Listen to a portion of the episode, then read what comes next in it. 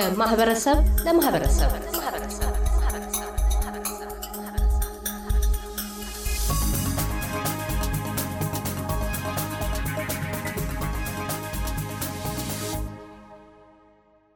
አርቲስት ኦላና ዳመና ጃንፋ ውልደትና እድገቱ ኢትዮጵያ ቄራ ሰፈር አዲስ አበባ ከተማ ነው።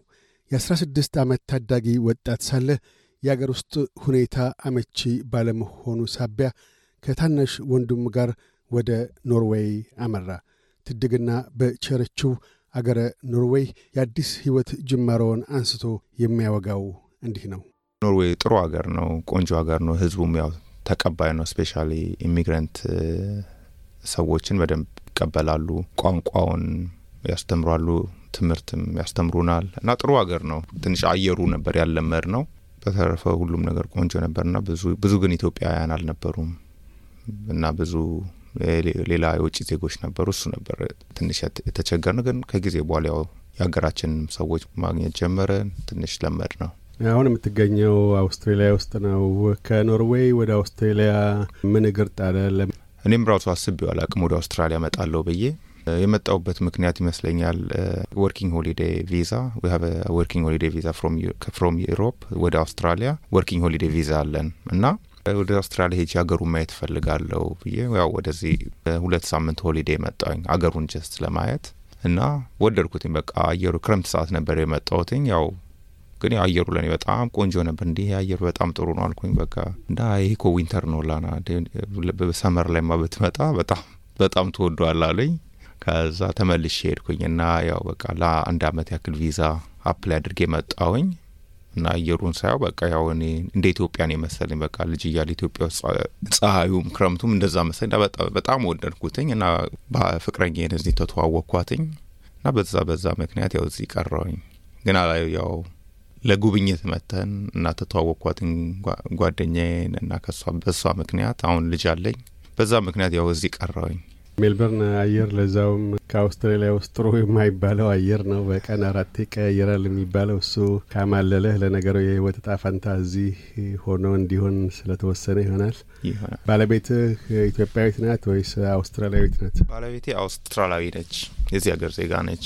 በሁለታችሁ ህይወት ውስጥ የዓለም አቀፍ ጋብቻ ህይወት ውስጥ ምን ይመስላል አኗኗሩ? የአንደኛው ባህል ከአንደኛው ባህል የተለያየ ስለሆነ የሚያውኩ ነገሮች አሉ ወይስ መልካም መግባባቶች አሉ በመካከላቸው? የተለየ ነው እንግዲህ ከሌላ ሀገር ሰው ጋር አብረ ስትኖር ያው ባህሉም ይለያያል፣ ቋንቋውም ይለያያል። አንዳንድ ጊዜ አንዳንድ ነገሮችን ለማስረዳት ትቸገራለህ። ግን ይመስለኛል አንዳንድ ሰዎች ደግሞ ያው በ feeling የሚረዳሉ ይመስለኛል ከባለቤቴ ጋር እሷ በደንብ በቃ feeling ን በደንብ ነው የምትረዳው። ሳዝን ራሱ ያዝናሃል፣ ስደሰት ራሱ ተደስታል። እና ብዙ ጊዜ ይመስለኛል ከቋንቋ የበለጠ ስሜቴን ትረዳለች እና ባህሉንም ያው በደንብ ነው respect ታደርጋለች። የኢትዮጵያን ባህል ትወዳለች፣ አገሯንም ያው ትወዳለች። እና ጥሩ mix ነው። እኔንም የዚህን ሀገር ባህል በደንብ አስተዋወቀችኝ እና ለእኔም ጥሩ ነው ከእሷ ጋር መሆኔ። ምክንያቱም እኔም ያለሁትኝ እነሱ ሀገር ላይ ነው የሀገሩንም ባህል ለማወቅ ጥሩ fifty fifty ነው የምለው። ለእኔ ምንም መጥፎ ነገር experience አላደረግኩኝም። ያው ጥሩ ህይወት ነው ያለኝ። ጥሩ ህይወት ነው እንዲሁም ለእኔ የሰጠችኝ እሷ እዚህ ሀገር በመሆኔ በጣም ጥሩ ሰው ነች።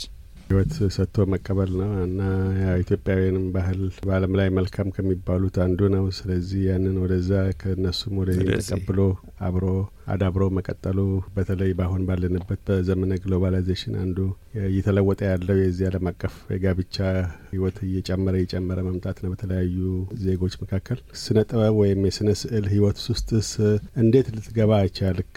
በ art school ወይም የዚህ የስነ ስዕል ትምህርት ቤት ውስጥ ሳትገባ ነው ራስን በራስ እንዴት ልታስተምር ቻልክ? እኔ በ art ውስጥም አይደለም ያደግኩትኝ። ሙዚቃ ሰማለሁኝ እና ስለ art ያው እንደ ማንኛውም አፍሪካዊ ያው አያለኝ ስዕል አያለኝ። ያው ቆንጆ ከሆነ ቆንጆ ነው ላለኝ እንጂ እንደዚህ አላደግኩኝም። ጋለሪዎችን visit እያደረግኩኝ አፍሪካም እያለሁ ኖርዌይም እያለሁ እኔ እንደዚህ inspire ሆኜ አላቅም። እና ከባለቤቴ ጋር አንድ ሆቴል ስንቀመጥ አንድ ስዕል አየሁኝ ሆቴሉ ስናርፍ እና ያንን ስዕል ወደድኩትኝ እና አርቲስቱንም በአጋጣሚ የዛን ቀን አገኘሁትኝ እና በቃ ኢትዮጵያ የድሮ ስዕሎችን የኦርቶዶክስ ስዕሎችን እኔ ወዳቸዋለኝ። ያው ማንኛውም ኢትዮጵያ የወደሉ የድሮዎችን የኢትዮጵያን ስዕሎች እና እና አሳየው ጀመር እዚህ ሀገር ነው እና ይህንን ስዕሎች ሳልልኝ እና ቤት ልውሰደው እና ያልኩ አሳየው ጀመረ እና እስቲ በቃ ሞክራለሁኝ ና አለና ባለቤቴ ለምን ራሱ አሰራውም አለችኝ። አይ እኮ እንዴ ስዕል ያልተማርኩኝም ስዕልም ሰርቼም አላውቅም። ዝም ብለህ ሞክር፣ እኔ support አደርግሃለኝ።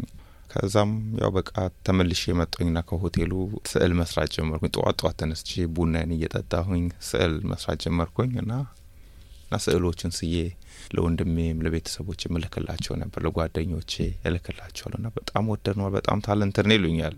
በቃ አመንኳቸውኝ። እንደዛ ሲሉኝ እኔ በቃ እንዴ እኔ እንደዚህ ጎበዝ ነኝ እንዴ እንዲ በጣም ጎበዝ ነኝ አመንኳቸው። እውነት ነው ብለህ ሞራል ግንባታቸው ሞራል ግንባታቸው በጣም ገረመኝና ቲ በጣም ጎበዝ ነኝ ማለት ነው ብዬ በቃ ቀጠልኩበትኝ። በቃ ጠዋት ጠዋት እየተነሰ ስዕሉም እልክላቸዋለሁ እና በቃ ጓደኞችም ቤተሰቦችም በቤት ሲመጡ እዚህ ሀገር ወደነዋል፣ በጣም ጎበዝ ነህ አሉኝ እና በአጋጣሚ አንድ ማውቃ ሴትዮ የሆነ የ art journalist ነች እና እዛ ላይ በቃ ጎበዝ ነዛ ላይ ልነግራቸው ፈልጋሉ አለች እና ነገረቻቸው። ስራዬን አሳየቻቸው እና በጣም ወደዱት ስራዬን።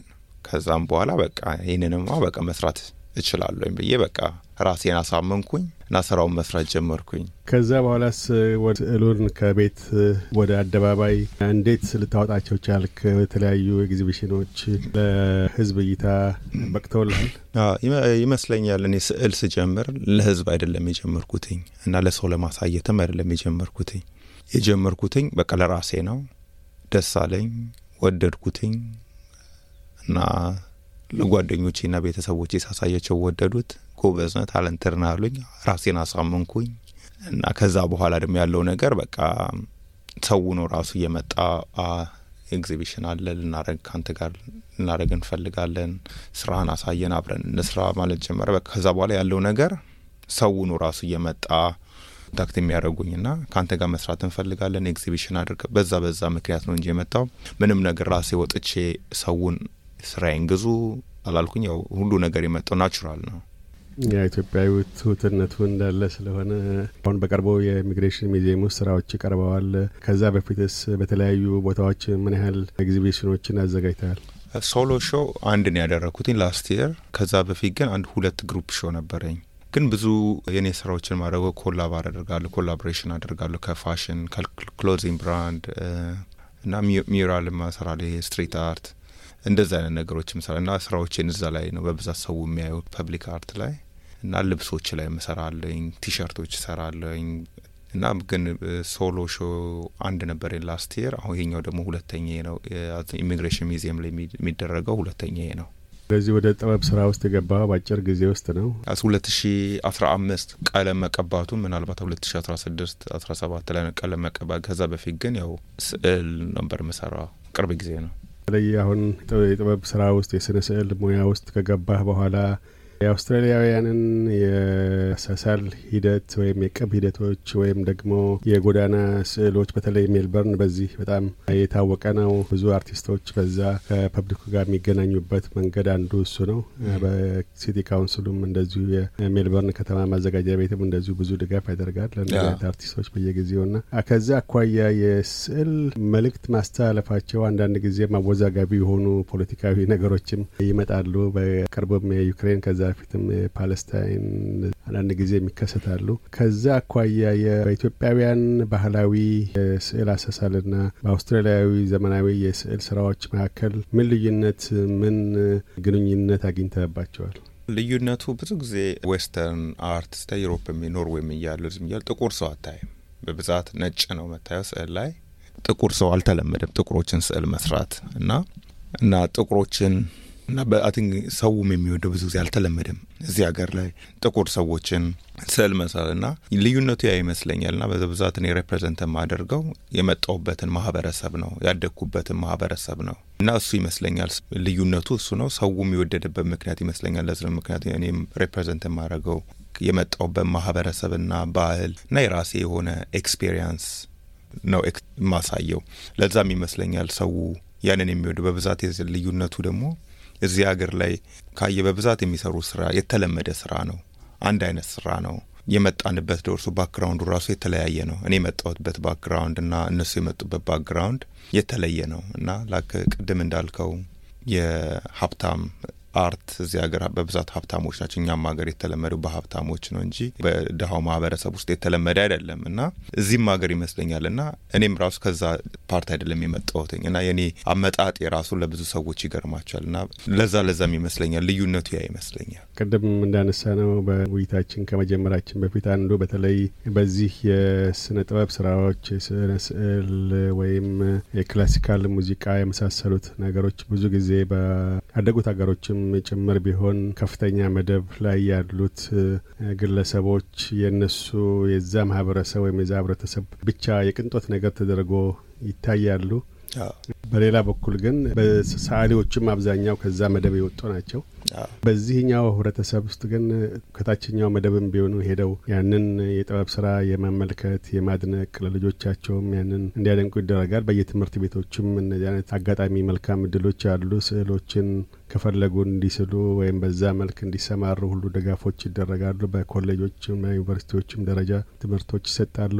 በእኛ ማህበረሰብ ውስጥም የዚህ አይነት ተመሳሳይ አመለካከት አለ። የኛው መደብ ተደርጎ ይወሰዳል። ሌላኛው መደብ የሚባል በራሱ ካለ ማለት ነው እኛ ሀገር እሱም አንድ ጥያቄ ነው እና በህብረተሰባችን ውስጥ የዚህን የጥበብ ስራዎችን የመመልከት የማድነቅ አልፎ ተርፎም አዲሱ ጀነር ትውልድ ወደዛ ውስጥ እንዲሰማራ ለማድረግ ምን መደረግ አለበት ትላለ? በተለይ በአርቲስቶች ዘንድ ስራዎቻቸው በማህበረሰባቸው ዘንድ ከነሱ ከራሳቸው ከወጡበት ማህበረሰብ ይልቅ በሌሎች ሰዎች ዘንድ ነው አድናቆት የሚያገኙት እና በራሳቸው ማህበረሰብ ውስጥ ጎልቶ እንዲሰርጽ ለማድረግ ምን መደረግ አለበት ትላለ? ይመስለኛል በራሳቸው ሰዎች ውስጥ እንድጎልቶ እንዲታይ ስራዎቻቸውን የራሳቸውን ህይወት የሚያንጸባርቅ ስራ መስራት አለባቸው። የእኔ ስራዎች በብዛት እንደውም ከታች የመጡ ሰዎች ናቸው የሚወዱት። ምክንያቱም የሚያንጸባርቀው የእነሱን lifestyle ነው እና የኔም ራሴን lifestyle የእነሱን ሳይሆን የራሴ የሚሆን lifestyle ነው እና የታችኛው ማህበረሰብ እንደውም በደንብ ይረዱዋል። የኔን ስራዎች ከላይ የላይኛዎቹ ያደንቁታል፣ ይገባቸዋል። ግን በደንብ understand የሚያደርጉት ከታች የመጡት ናቸው። ስራዎቼን ካያቸው ለምሳሌ አንድ ስራ አለኝ privilege party ወይም send money to Africa ለምሳሌ ጥሩ ጥሩ ምሳሌ ነው እና እንደዚህ አይነት ስራዎች ለምሳሌ ስታይ ከታችኝ የመጡ ሰዎች ናቸው በብዛት ያንን life experience የሚያደርጉት እና ይመስለኛል ለሰው ማህበረሰቡ ሰው እንዲወደው ስራውን ከእኔ ማህበረሰብ የመጣው ሰው እንዲወደው ከፈለግኩኝ የራሴን ማህበረሰብ ማንጸባረቅ ነው እንጂ ያለብኝ የራሳችን ማህበረሰብ አንጸባረቅ እነሱ ያው የኔን ስራ ስለሚያደንቁ እነሱ ይወዱታል። በብዛት እኔ ችግሩ ያለው እዛ ጋር ይመስለኛል እና understand ም ለማድረግ ያው የራስን ህይወት ነው reflect ስታደርጉ እነሱም ይገባቸዋል። ግን ይመስለኛል በእኛ ሀገር ያው አርቲስቶች ሲባሉ ያው ዩኒቨርሲቲ ገብተው ተምረው ምን ብለው እና ልክ ደግሞ ሲማሩ የሚሰሩ ስራ ላይ ያው ለየት ያለ ነው። እንደዚህ አይነት ስራ ነው ለከፍ ላለው ማህበረሰብ ነው ትምህርቱ ሁሉ የሚማረው እና ይሄኛው ስራ ደግሞ ብዙ ጊዜ ስላል አልተለመደም ና የራሳችን የመጣንበትን ማህበረሰብ ብና ስራዎች ብናንጸባርቅ የበለጠ እኛ የመጣንበት ሰዎች ይወዱታል ብዬ አስባለሁ። ከአርቲስት ኦላና ዳመና ጃንፋ ጋር ያካሄድነው ቃለ ምልልስ በዚሁ አልተቋጨም። በቀጣዩና የመደምደሚያ ክፍላችን የስዕል ሥራዎቹ እንደምን ለኤግዚቢሽን እንደ በቁ የወደፊት ትልሞቹና የኢትዮጵያውያን ማኅበረሰብ አባላት የሥነ ጥበብ ፍቅራቸውን እንደምን እንደሚያሳድጉ ምክረ ሐሳቡን ያጋራል። እያደመጡ የነበረው የኤስቢኤስ አማርኛ ፕሮግራምን ነበር። የፕሮግራሙን ቀጥታ ስርጭት ሰኞና አርብ ምሽቶች ያድምጡ። እንዲሁም ድረገጻችንን በመጎብኘት on demand እና በ SBS mobile app ማድመጥ ይችላሉ። ድረገጻችንን SBS dot com dot au Amharic ን ይጎብኙ።